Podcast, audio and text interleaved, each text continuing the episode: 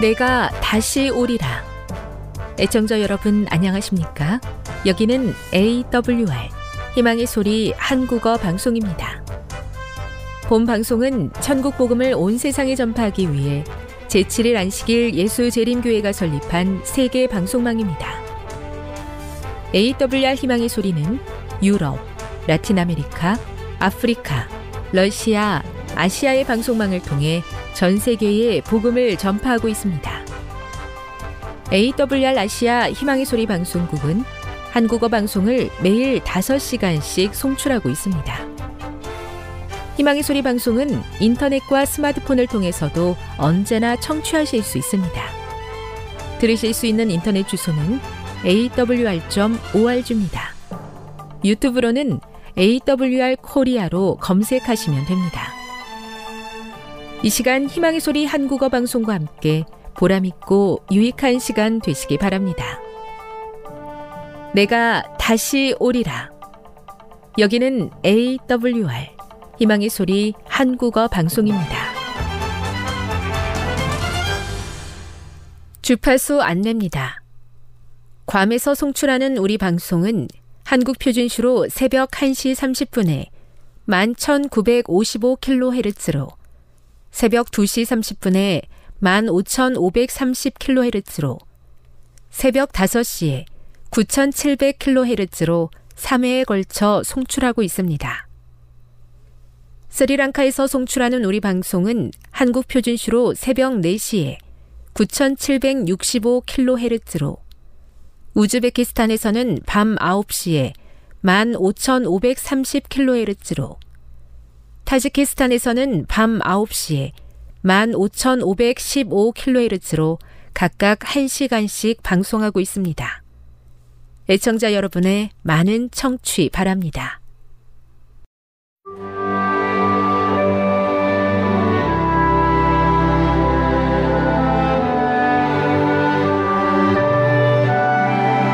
읽어주는 교과 제7과 그리스도 안에서 하나로 연합함 8월 12일 안식일의 일몰 시간은 오후 7시 54분입니다. 기억절입니다. 그가 어떤 사람은 사도로, 어떤 사람은 선지자로, 어떤 사람은 복음 전하는 자로, 어떤 사람은 목사와 교사로 삼으셨으니 이는 성도를 온전하게 하여 봉사의 일을 하게 하며 그리스도의 몸을 세우려 하심이라. 에베소서 4장 11, 12절.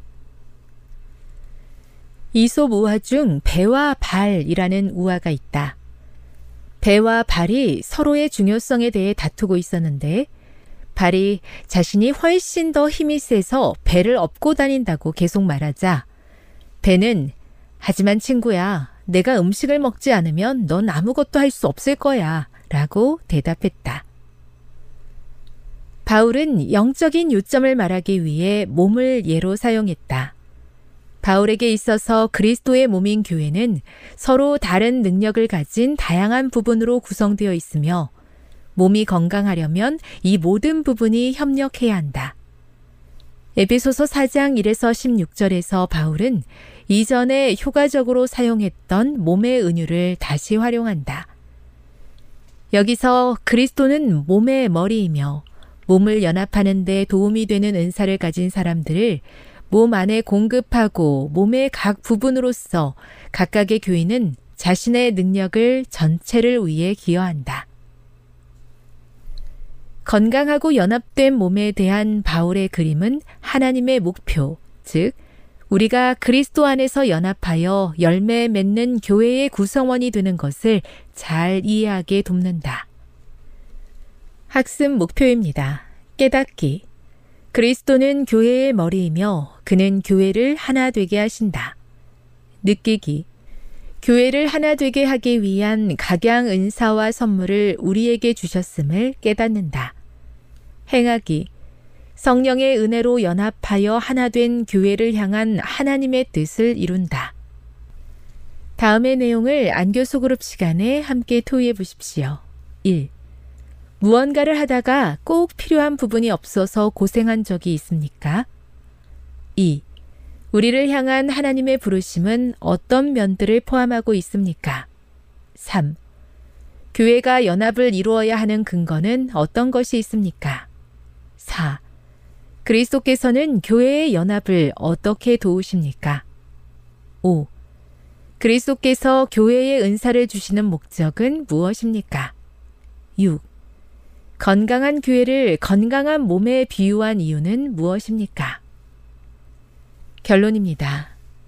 하나님께서는 교회가 하나 되기를 원하신다. 연합을 위한 미덕을 배양하고 열심을 낼 때 교회는 그 부르심을 따를 수 있다. 그리스도께서는 성령을 신자들에게 보내시고 각양 영적 은사를 주심으로 연합을 가능하게 하고 온전하게 하신다. 그와 연합하여 성장하며 분열하지 않을 때 교회는 머리 되신 그리스도의 뜻을 이룰 것이다.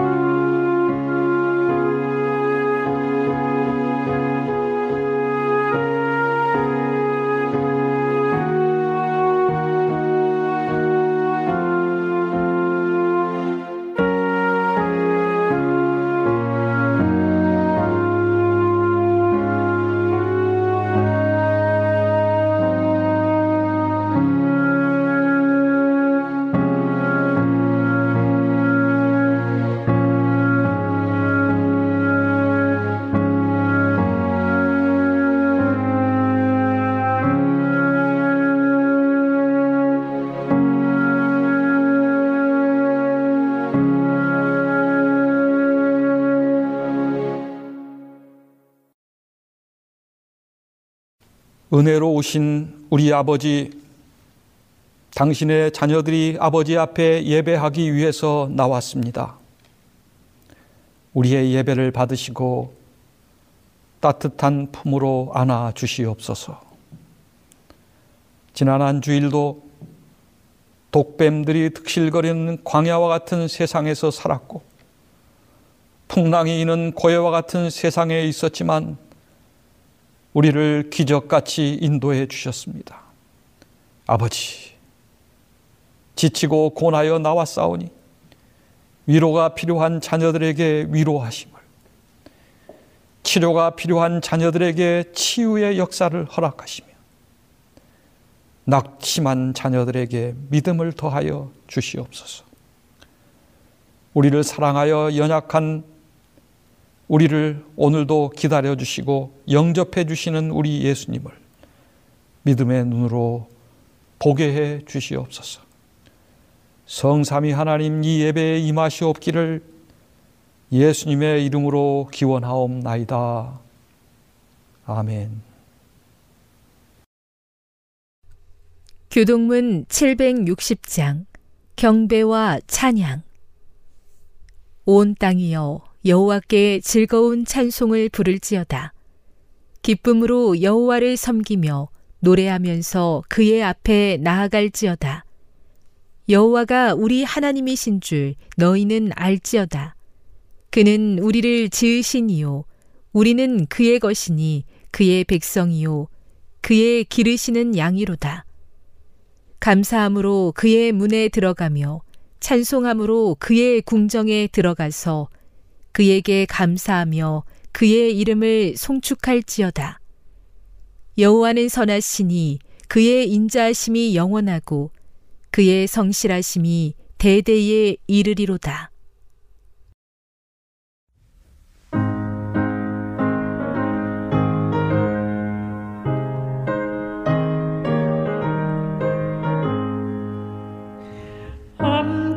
주님을 찾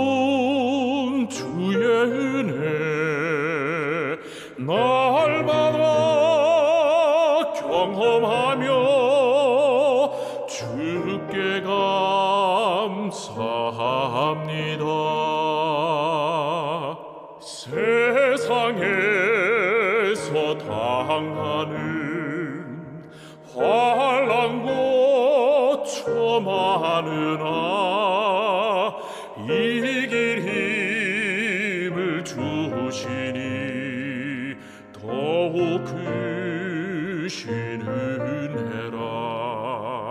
답답할 때 기도로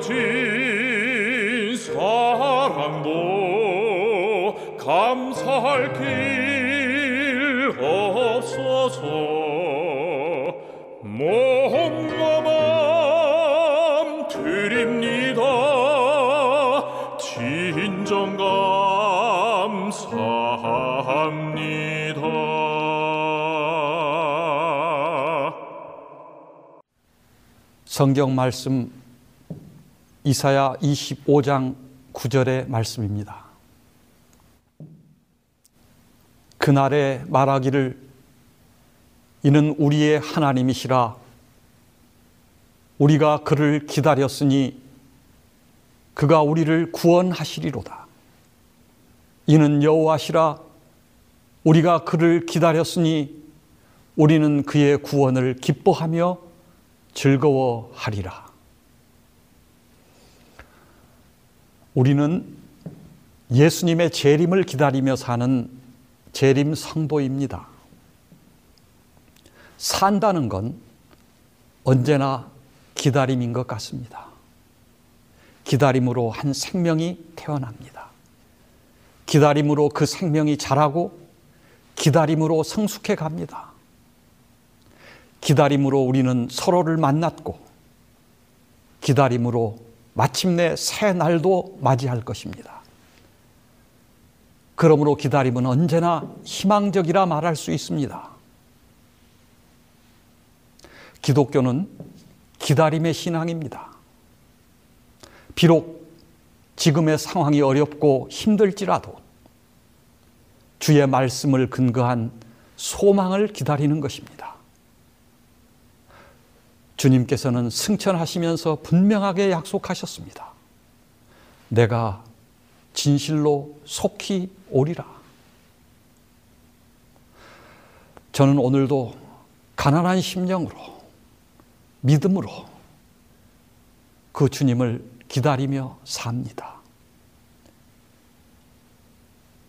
그런 기다림으로 놀라운 하나님의 역사가 이루어집니다. 오늘도 우리는 어두운 내 심령에 예수님, 내 심령에 임마누엘 하시어 날마다 나와 함께 하시는 예수님을 경험합니다. 그리스도의 영 성령의 임재를 기다리고 그 성령이 나와 함께 하심을 경험합니다. 이 땅에 이루어질 하나님의 나라를 기다리고 내 속에 하나님의 나라가 이루어짐을 경험합니다. 이런 경험을 하는 자가 예수 그리스도께서 다시 오실 그 날을 기다리는 것입니다. 그것이 요한의 기다림이었습니다. 아멘. 주 예수여 오시옵소서. 그런데 저는 요즘 생각합니다. 그래, 내가 평생을 신앙생활을 하며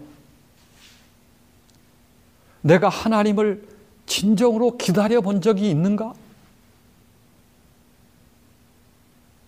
생각해 보니 항상 하나님이 우리를 기다리시고 기다려 주셨습니다. 우리 자녀들이 부모를 기다려 주나요? 부모들이 자녀를 기다렸습니다. 태어나기를 기다렸고, 자라기를 기다렸고, 합격하기를 기다렸고, 잘 되기를 기다렸고, 오늘도 집에 돌아오기를 기다리고, 여전히 기다리며 삽니다. 집을 나간 아들이 아버지를 기다렸나요? 아니요. 아버지가 집을 나간 아들이 돌아오기를 기다렸습니다. 이사야 5장에 한편의 기다림의 이야기가 나옵니다. 이사야 5장 1절로 7절의 말씀입니다. 나는 내가 사랑하는 자를 위하여 노래하되 내가 사랑하는 자의 포도원을 노래하리라. 내가 사랑하는 자에게 포도원이 있으며 심히 기름진 사내로다.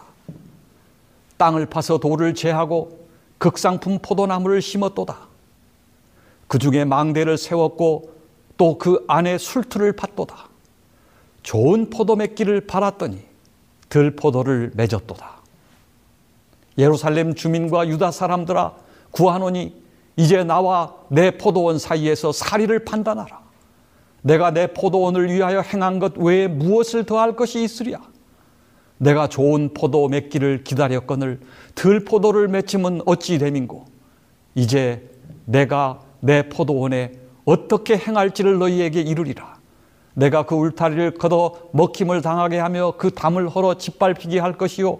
내가 그것을 황폐하게 하리니 다시는 가지를 자름이나 북을 돋우지 못하게 하여 찔레나 가시가 날 것이며 내가 또 구름을 명하여 그 위에 비를 내리지 못하게 하리라 하셨으니 무릇 만군의 여호와의 포도원은 이스라엘 족속이요 그가 기뻐하시는 나무는 유다 사람이라 그들에게 정의를 바라셨더니 도리어 포악이요 그들에게 공의를 바라셨더니 도리어 부르짖음이었도다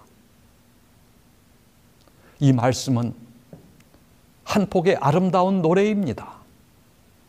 아름다운 포도원의 노래입니다.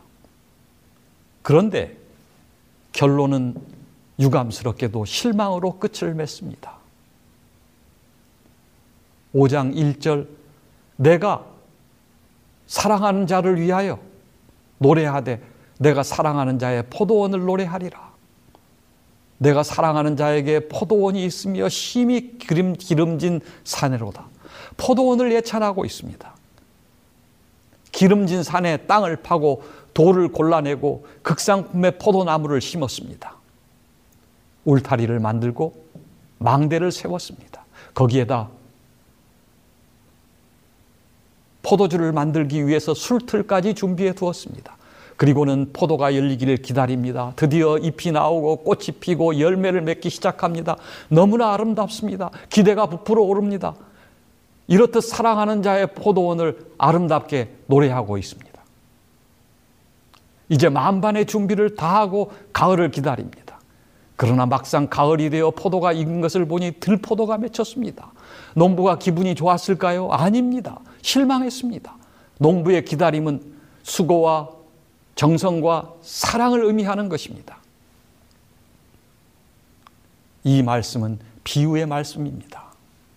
이 비유를 통해서 이스라엘에 대한 하나님의 뜻을 보여주고 있는 것입니다. 여기서 농부는 누구입니까? 우리 하나님이십니다. 포도나무는 포도원은 누구입니까? 이스라엘 인류 여러분과 저입니다. 포도원의 농부가 포도나무를 심었을 때에는 목적이 있었고 바라는 것이 있었습니다. 그래서 기다리고 계십니다. 오늘 우리를 향한 하나님의 기다림이 그런 것입니다. 우리를 사랑하셔서 구원하시려는 것입니다. 우리 하나님께서는 2022년도에도 우리를 기다리셨습니다. 높은 보좌에서 가만히 앉아 계신 것이 아닙니다. 역사를 주관하셨고 천지 만물을 운행하셨고 나를 구원하기 위해서 독생자 예수 그리스도를 보내시어 구속하셨습니다. 오늘도 성령을 통하여 역사하시고 하나님의 종들을 통하여 때마다 기별을 주십니다. 이사야 5장 2절 좋은 포도 맺기를 바랐더니 5장 4절 좋은 포도 맺기를 기다렸거늘 5장 7절 그들에게 정의를 바라셨더니 이 세 말은 히브리어로 다 카와라는 단어를 쓰고 있는데 동일한 단어로서 바라다 기다리다라는 의미입니다. 이것은 합리적인 기다림이고 시간적인 기다림입니다. 그래서 포도원을 앞에 놓고 이스라엘을 향하여 말씀하십니다. 내가 무엇을 더할 것이 있으랴? 우리 하나님께서 우리를 구원하시기 위해 은혜를 많이 주셨습니다. 우리에게도 꼭 필요한 것들을 다 주셨습니다. 내가 잘못된 길을 갈 때는 그 길을 막아주셨습니다. 무엇을 더할 것이 있으랴? 지난주에는 제가 사랑하고 존경하던 정혜분 집사가 주님 안에서 잠드셨습니다. 저는 그 장례식을 인도하면서 슬픔 가운데에도 은혜를 받고 감동과 많은 깨달음이 있었습니다. 다 잃은 것 같지만 다 얻게 하시는 하나님. 그리 아니하실지라도 하루하루 믿음으로 하나님의 우리를 붙드시는 손을 놓지 않고 하나님의 은혜를 찬양하는 분들을 두셨습니다. 부족한 나의 삶도 하나님이 그렇게 인도해 주셨습니다. 저는 이런 깨달음을 가지면서 그분의 장례식을 치르며 많은 생각을 하게 되었습니다. 그분은 하나님의 나라를 사모하고 예수님의 재림을 진심으로 기다리는 재림 성도였습니다. 목사님, 내 장례식은 목사님이 해주세요. 몇 번을 부탁하시고 잠드셨습니다.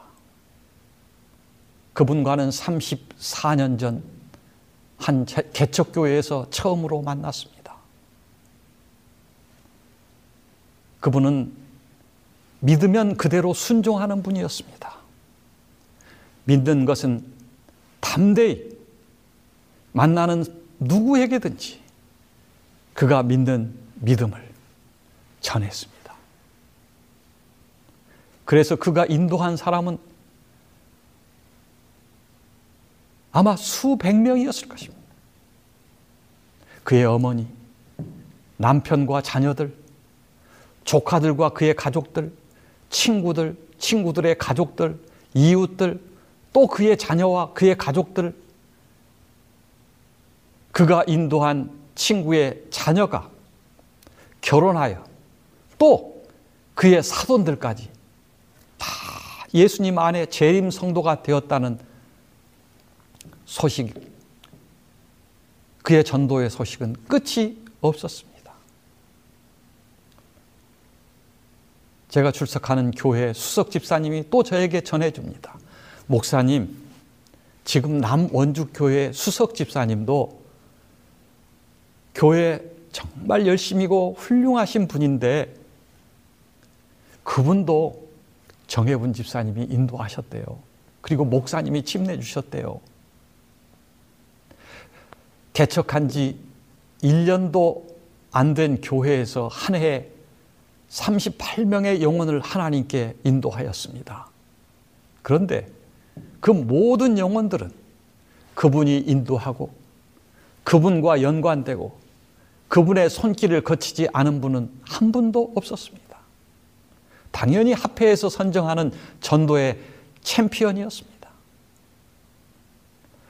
영혼들을 예수님께 이끌려면 그들과 이야기를 나누고 끊임없이 베풀고 봉사하고 초청하고 끊임없이 기도하며 예수님의 성품을 보여줘야 합니다. 그는 항상 긍휼한 마음을 잃지 않고 도움이 필요한 곳에는 그냥 지나치는 것이 없었습니다. 이번에도 그분의 부고의 소식을 접하고 한 집사님과 통화를 하였습니다. 목사님, 얼마 전에 제가 그 고인을 만났었는데요. 그분이 가족들의 안부를 묻고 자녀들이 결혼을 하였느냐고 묻더군요. 아직 결혼을 하지 않았다고 했습니다. 그러자 그 집사님이 내가 아무래도 이제 여러 가지 여건상 결혼식에 참석을 하지 못할지 모르겠다. 그러니 내가 미리서 그 아들 결혼 축의금을 전해주겠다고 하며 그분에게 아직 결혼의 날짜도 잡히지 않고 결혼의 계획도 없는 그 자녀의 결혼 축의금을 챙겨주시더랍니다. 여러분, 이런 분 보신 적이 있나요? 그런데 저는 이런 분의 장례식을 치르며 순간 마음에 참 쓸쓸함을 느꼈습니다. 그 어떤 유명한 분들처럼 장례식에 많은 사람이 참여하지도 않았습니다. 화려한 모습도 아니었습니다. 그리고 그분의 모습을 저는 쭉 지켜보았습니다. 더더욱 노년에 남들이 모두 누리는 이 세상의 복은 그분에게 보이지 않는 것 같았습니다. 그가 많은 부를 누리거나 자녀들이 크게 성공하고 영광을 누리지도 못했습니다. 나이 50이 된 두 아들만 쓸쓸히 남아 있었습니다. 그러나 순간 저는 다시 생각했습니다. 그렇지. 하나님의 뜻은 하나님의 우리를 향한 기다림은 우리가 이 세상에서 남들보다 좋은 건 누리고 부자로 살고 그리고 화려하게 사는 것이 우리 하나님의 뜻이 아니지. 그리고 저는 발인 예배의 다니엘 12장 3절의 말씀을 인용하여 설교하였습니다. 지혜 있는 자는 궁창의 빛과 같이 빛날 것이요 많은 사람을 옳은 대로 돌아오게 한 자는 별과 같이 영원토록 빛나리라. 하나님이 그분에게 주시는 복의 선언처럼 생각이 되었습니다. 마태복음 25장 34절로 40절의 말씀입니다. 그때 임금이 그 오른편에 있는 자들에게 이르시되 내 아버지께 복받을 자들이여 나와 창세로부터 너희를 위하여 예비된 나라를 상속받으라.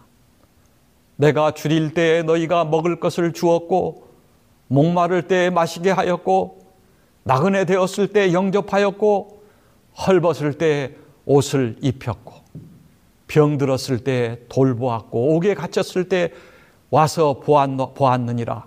이에 의인들이 대답하여 이르되 주여 우리가 어느 때에 주께서 줄인 것을 보고 음식을 대접하였으며 목마르신 것을 보고 마시게 하였나이까 어느 때에 나그네 되신 것을 보고 영접하였으며 헐벗으신 것을 보고 옷 입혔나이까? 어느 때에 병 드신 것이나 옥에 갇히신 것을 보고 가서 배웠나이까 하리니 임금이 대답하여 이르되 내가 진실로 너희에게 이르노니 너희가 여기 내 형제 중에 지극히 작은 자 하나에게 한 것이 곧 내게 한 것이니라 하시고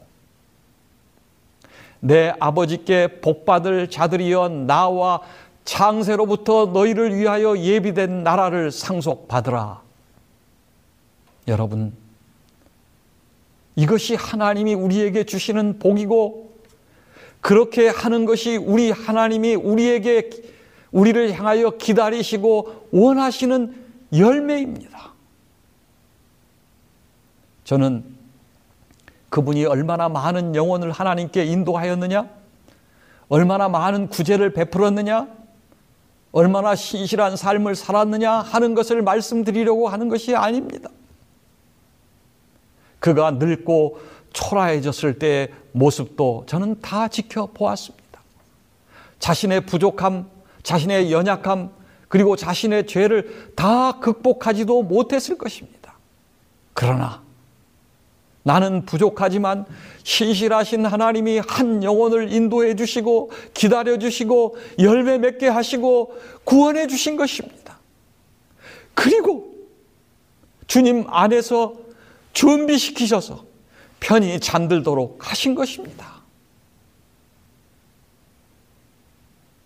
이것이 우리 하나님께서 우리를 향하시는 뜻이고 이것이 우리 하나님이 우리를 기다리시는 목적입니다.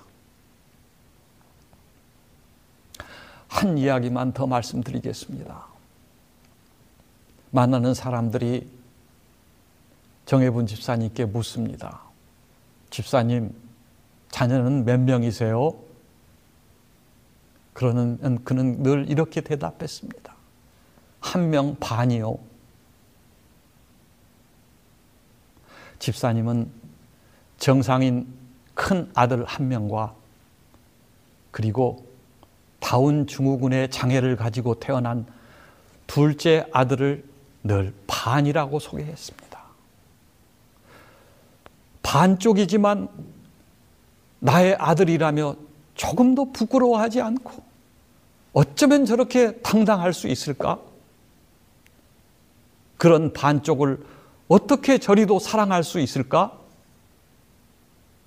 그의 반쪽은 엄마의 사랑으로 모든 것을 다 덮어주는 그런 사랑이었습니다. 그분에겐 그 누구보다 가장 귀한 아들이었습니다. 잘난 큰 아들 이야기는 없고 늘 반쪽 둘째 아들을 자랑하였습니다. 돌아가시기 전날에도 아들이 보고 싶어요. 우리 집 반쪽 아들이 보고 싶어요. 빨리 집으로 가야 해요. 마지막까지 그 아들을 잊지 않았습니다. 그 아들이 50이 되도록 엄마 품에 엄마 품에 지켜주었는데 그 엄마는 이제 주님 품에 잠드셨습니다. 그 아들은 남은 생애를 어떻게 살아갈까? 장례식을 치르는 내내 혼자 남겨진 반쪽 아들을 바라보며 저는 가슴이 먹먹했습니다. 저의 아내는 그 반쪽 아들을 수도 없이 가서 껴안아주며 그를 도닥여 주었습니다. 그러면서 저는 오늘의 나를 생각해 보았습니다.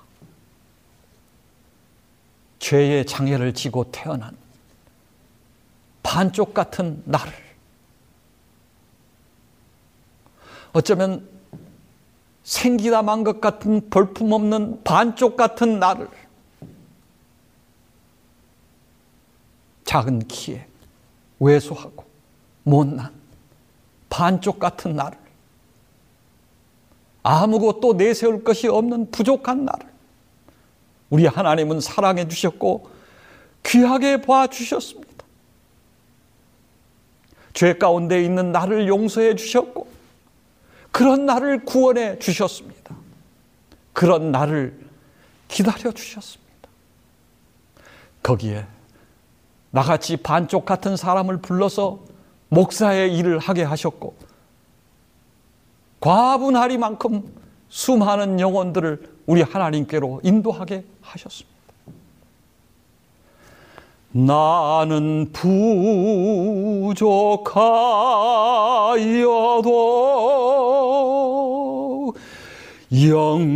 영접하실 터이니 영광 나라 계신 임금 우리의 수시로다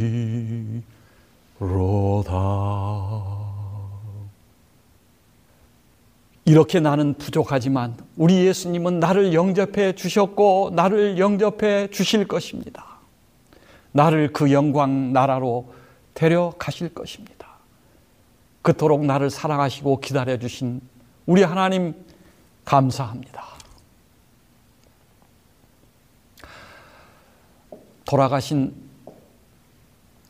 황수관 박사가 방송에서 강의를 한, 돈, 한 동영상을 보았습니다. 이런 이야기가 있었습니다.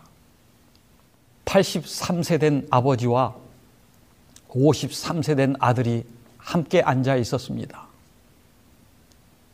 그때 마침 까치 한 마리가 창가에 날아왔습니다. 아버지가 아들에게 물었습니다. 아들아, 저것이 무엇이냐? 아들이 대답합니다. 아버지, 까치예요. 조금 있다가 아버지가 아들에게 다시 묻습니다. 아들아, 저게 무엇이냐? 아버지, 까치라고 했잖아요. 오냐? 알았다. 고맙다. 그런데 조금 있다가 아버지가 또 묻습니다. 나이가 들면 정신이 오락가락 하잖아요. 얘야, 저것이 무엇이냐? 아들이 대답합니다. 금방 얘기했잖아요. 까치라고 했잖아요. 그것도 못 알아먹으세요. 아버지는 그 대답을 듣고 마음에 섭섭했습니다. 그리고는 방으로 들어가더니 일기책 한 권을 들고 나왔습니다.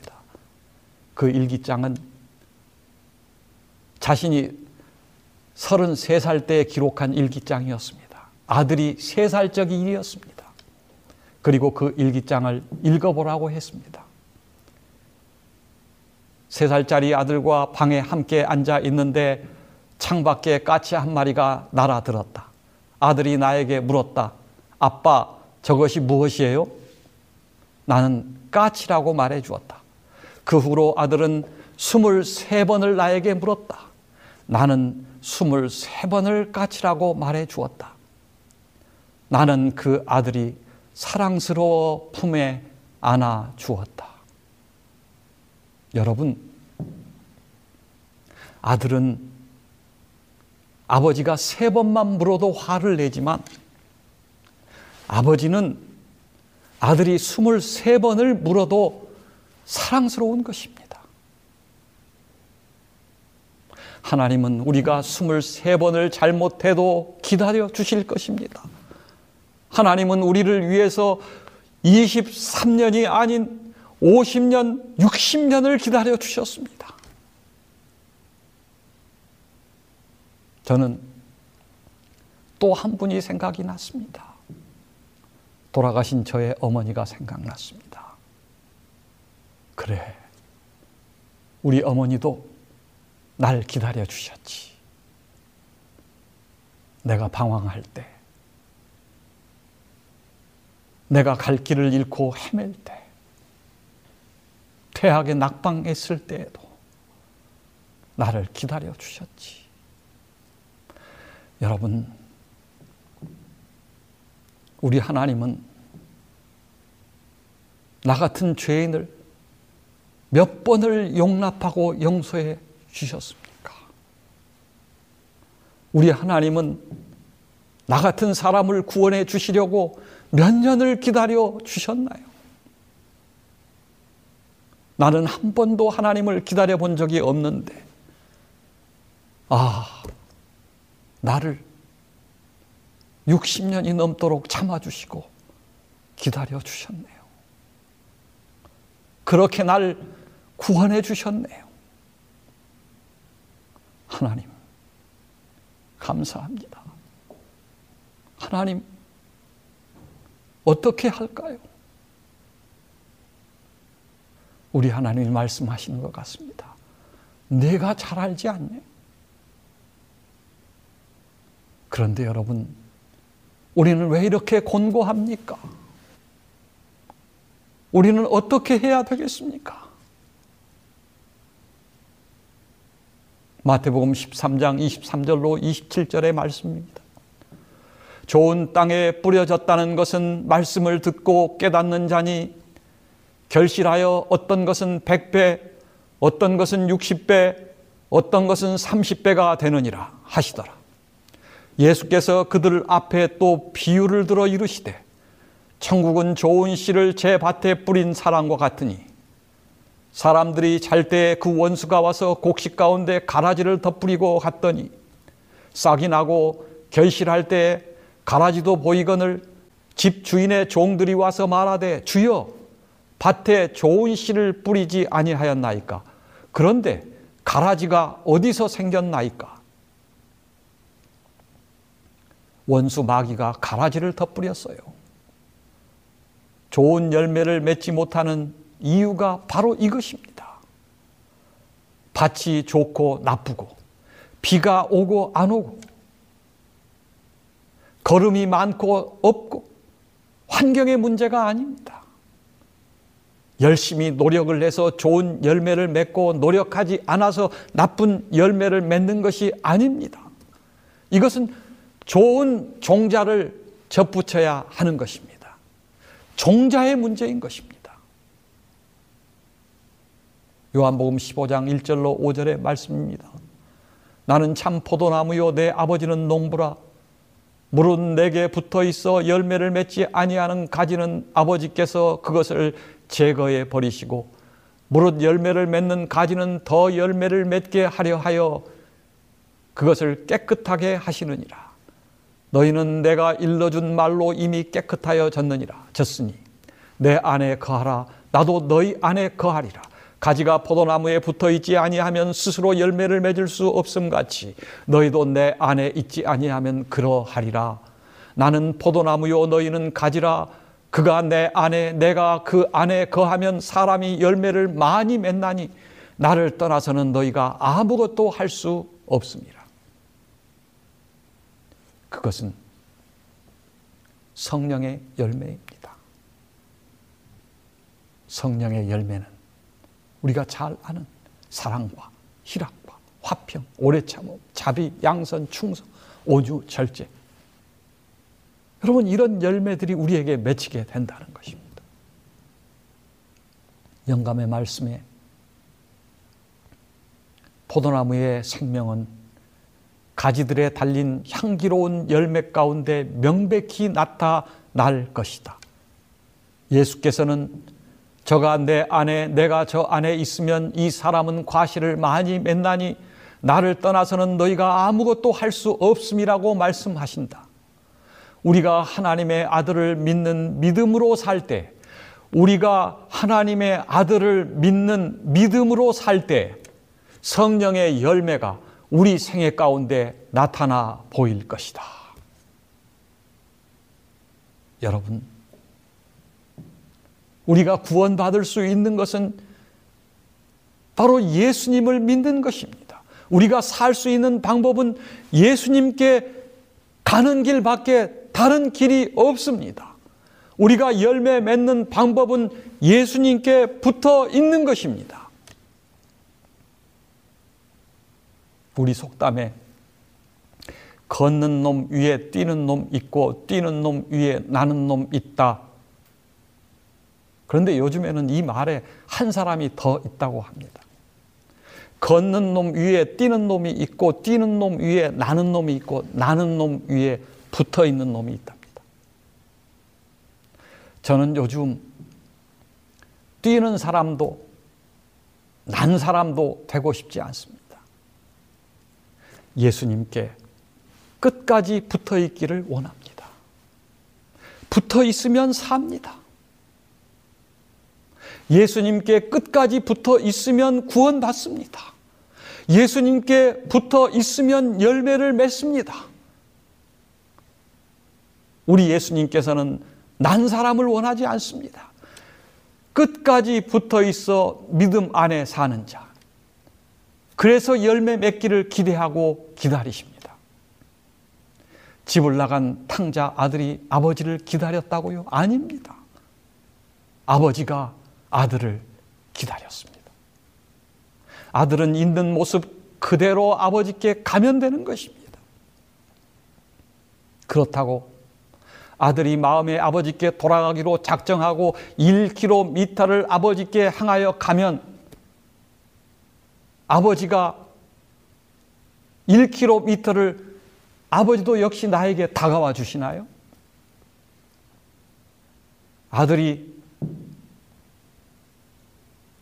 오늘 나의 생애 속에서도 내가 하나님께 1m 열심히 노력해서 마음 작정하고 1m 가까이 나아가면 하나님이 나에게 오늘 1m를 가까이 다가와 주시나요?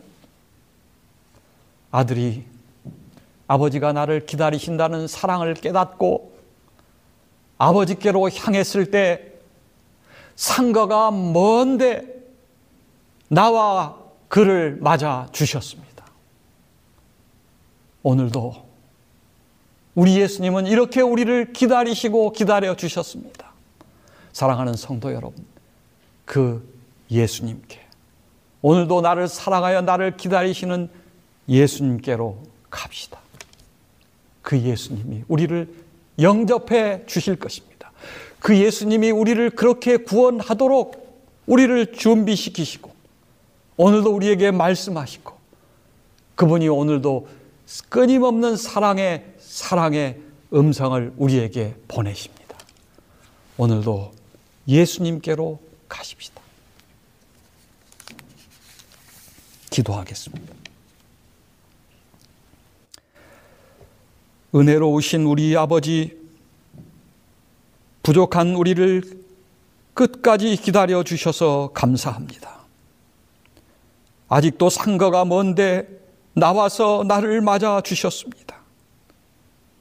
이제 아버지께로 돌아갑니다. 참 포도나무이신 예수님께 끝까지 붙어 있어 영원한 생명을 얻고 좋은 열매도 맺게 해 주시옵소서. 예수님의 이름으로 기도드립니다. 아멘.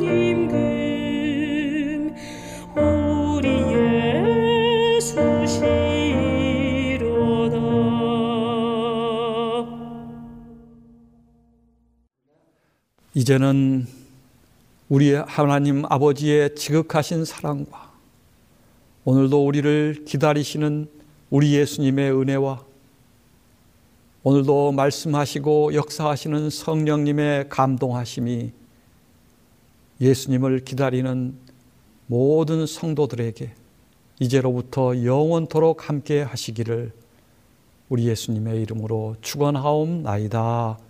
아멘.